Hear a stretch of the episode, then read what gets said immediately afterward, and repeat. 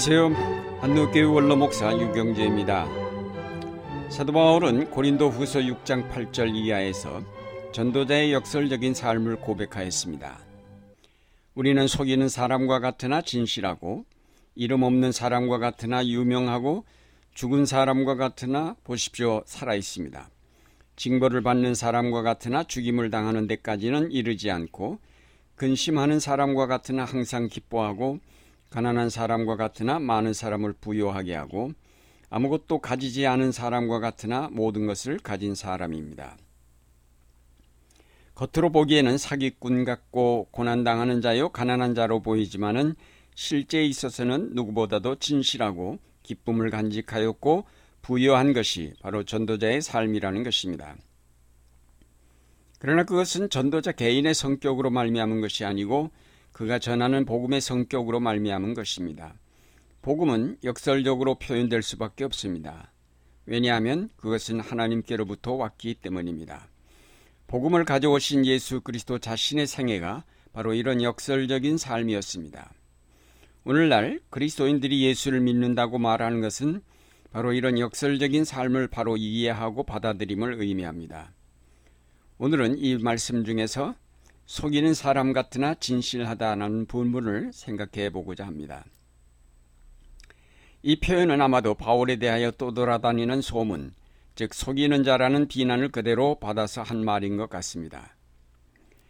고린도 후서 14장 16절에 그런데 어떤 사람들은 내가 간교한 속임수로 여러분을 사로잡았다고 합니다. 라고 하였습니다.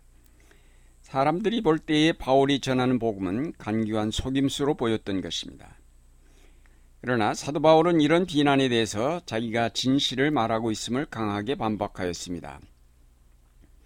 나는 그리스도 안에서 참말을 하고 거짓말을 하지 않습니다. 내 양심이 성령 안에서 이것을 증언하여 줍니다. 진실을 말하는데도 그것이 간교한 속임수로 보이는 까닭이 무엇일까요? 그것은 우리가 전하는 진리, 곧 복음의 성격 때문입니다. 복음은 영원한 세계에 관한 소식인데 시간 세계의 말로 나타내고자 할 때 자연 속임수 같은 말로 할 수밖에 없습니다. 우리가 믿은 복음은 영원한 세계로부터 온 진리인데 이를 인간의 말로 표현하자니 자연 상징적인 말이나 신화적인 표현을 빌릴 수밖에 없습니다. 영의 진리들을 올바로 이해하려면 우리 자신이 그 세계를 볼 수 있는 영안을 갖도록 노력하지 않으면 안 될 것입니다. 고린도전서 2장 13, 14절에서 바울은 다음과 같이 말합니다. 곧 신령한 것으로 신령한 것을 설명합니다. 자연에 속한 사람은 하나님의 영에 속한 일들을 받아들이지 않습니다. 그런 사람에게는 이런 일들이 어리석은 일이요, 그런 사람은 이런 일들을 이해할 수 없습니다. 성령의 도우심이 오늘날 특별히 강조되지 않을 수 없는 까닭은 바로 현대인들이 영의 세계에 무지하기 때문입니다. 성령의 인도하심 없이 복음을 이해하기 어렵고 예수 그리스도를 영접할 수 없습니다. 영성 없이는 우리가 진리를 제대로 깨달을 수 없습니다. 속임수 같이 보이는 복음의 내용을 참된 것으로 바꿔 믿으려면 성령을 통하여 깨어난 영성이 필요합니다. 우리가 성령 충만함을 받지 못하고 그래서 복음의 진리를 올바로 깨닫지 못한 채 막연하게 남이 좋다고 하니까 그저 교회에 다니는 것은 피카소의 그림이 좋은 줄도 모른 채 남이 좋다니까 집에 걸어 놓는 것과 같다고 하겠습니다. 피카소의 그림이 아무리 비싸도 그 그림의 좋은 것을 모르는 사람에게는 별 의미가 없습니다. 복음이 진정한 기쁜 소식이 되려면 그 진리를 올바로 깨달아 알 수 있는 영성이 있어야 합니다. 예수를 믿어도 기쁨을 모르고 감사할 줄 모르는 것은 아직 그 복음의 진수를 맛보지 못하였기 때문입니다. 결국 이런 사람은 속이는 자가 될 수밖에 없을 것입니다. 자기가 확신하지 못하고 맛보지 못한 진리를 다른 사람에게 전하려 할 때에 결국은 속임수가 될 수밖에 없을 것입니다. 확신하지 못하는 진리를 아는 채 하려다 보면 위선자가 될 수밖에 없을 것입니다. 우리가 참된 그리스도인이 되려면 성령의 도우심을 받아 영적으로 거듭난 자가 되어야 할 것입니다. 성령의 도우심을 받으면 깨달을 수 있는 진리인데 그것을 알지 못하고 그 진리를 합리적으로 고치려는 사람들이 있습니다.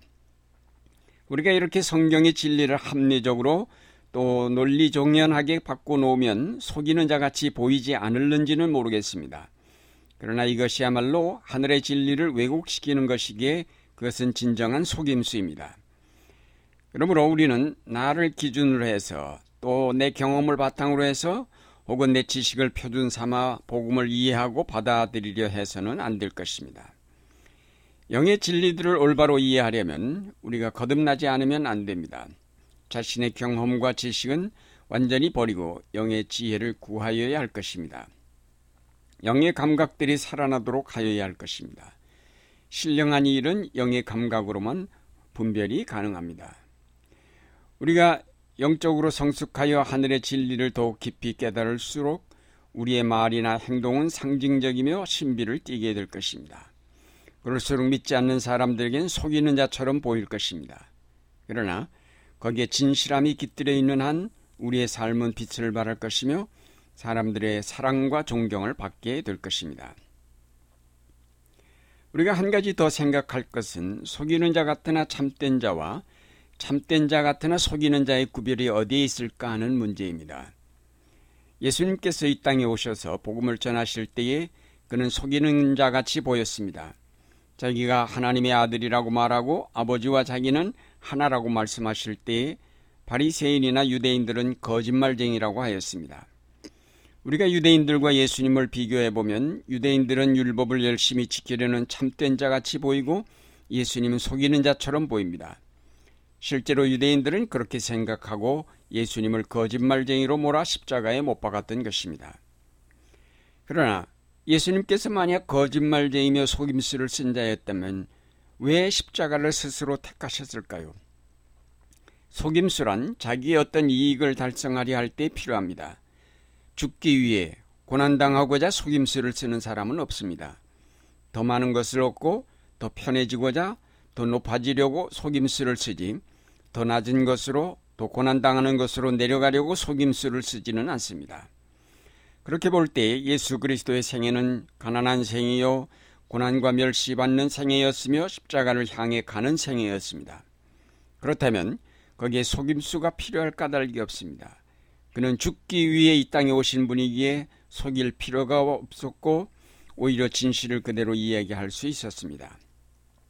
반대로 바리새인들은 경건하게 보일 필요가 있고 백성에게 존경을 받고자 하는 욕망이 있었기에 속임수가 필요했습니다. 그래서 율법을 가장 잘 지키는 자처럼 행동을 하였습니다. 그러나 예수님은 저들의 위선과 가식을 보시고 가차없이 저들의 거짓을 드러내셨습니다. 예수님은 저들을 거짓말쟁이로 규정하셨던 것입니다. 속이는 자 같으나 참될 수 있는 근거는 이 세상의 명예나 권력이나 부를 구하지 아니하고 낮아지고 섬기며 자기를 내어줄 수 있는 자리에까지 내려가는 데 있습니다. 예수님께서 아버지의 뜻을 이루시려고 철저하게 낮아지셨기에 그는 속이는 자 같았으나 온 인류를 구원하시는 참된 그리스도가 되실 수 있었습니다. 고린도 후서 6장에 보면 사도 바울이 속이는 자 같으나 참된 자임이 틀림이 없는 것은 그가 복음을 위하여 고난을 받는 자였기 때문입니다. 환란과 궁핍과 공경과 매맞음과 옥의 갇힘과 난동과 수고와 잠을 자지 못함과 굶주림을 겪었다고 하였습니다. 이런 그의 고난당함이 그의 전한 복음의 진실성을 입증해 줍니다. 우리가 믿노라 하고 겸손과 봉사와 희생과 사랑이 동반되지 않을 때에 우리는 참된 자 같으나 속이는 자가 될 것입니다. 그러나 우리가 그리스도와 같이 바울과 같이 고난에 동참하는 자가 될 때에 우리는 속이는 자 같으나 참된 자가 될 것입니다. 사랑하는 여러분, 우리는 속이는 자 같으나 참된 자입니다. 영성이 개발되어 하늘의 비밀들을 깨달아 알게 될 때 우리는 속이는 자가 아니라 진실한 자가 될 것입니다. 오늘날 진실한 사람을 찾아보기 어려운 때에 성령의 인도하심을 따라 겸손과 사랑의 봉사로 진실한 그리스도인의 삶을 이룩해 가시는 여러분이 되시기를 바랍니다.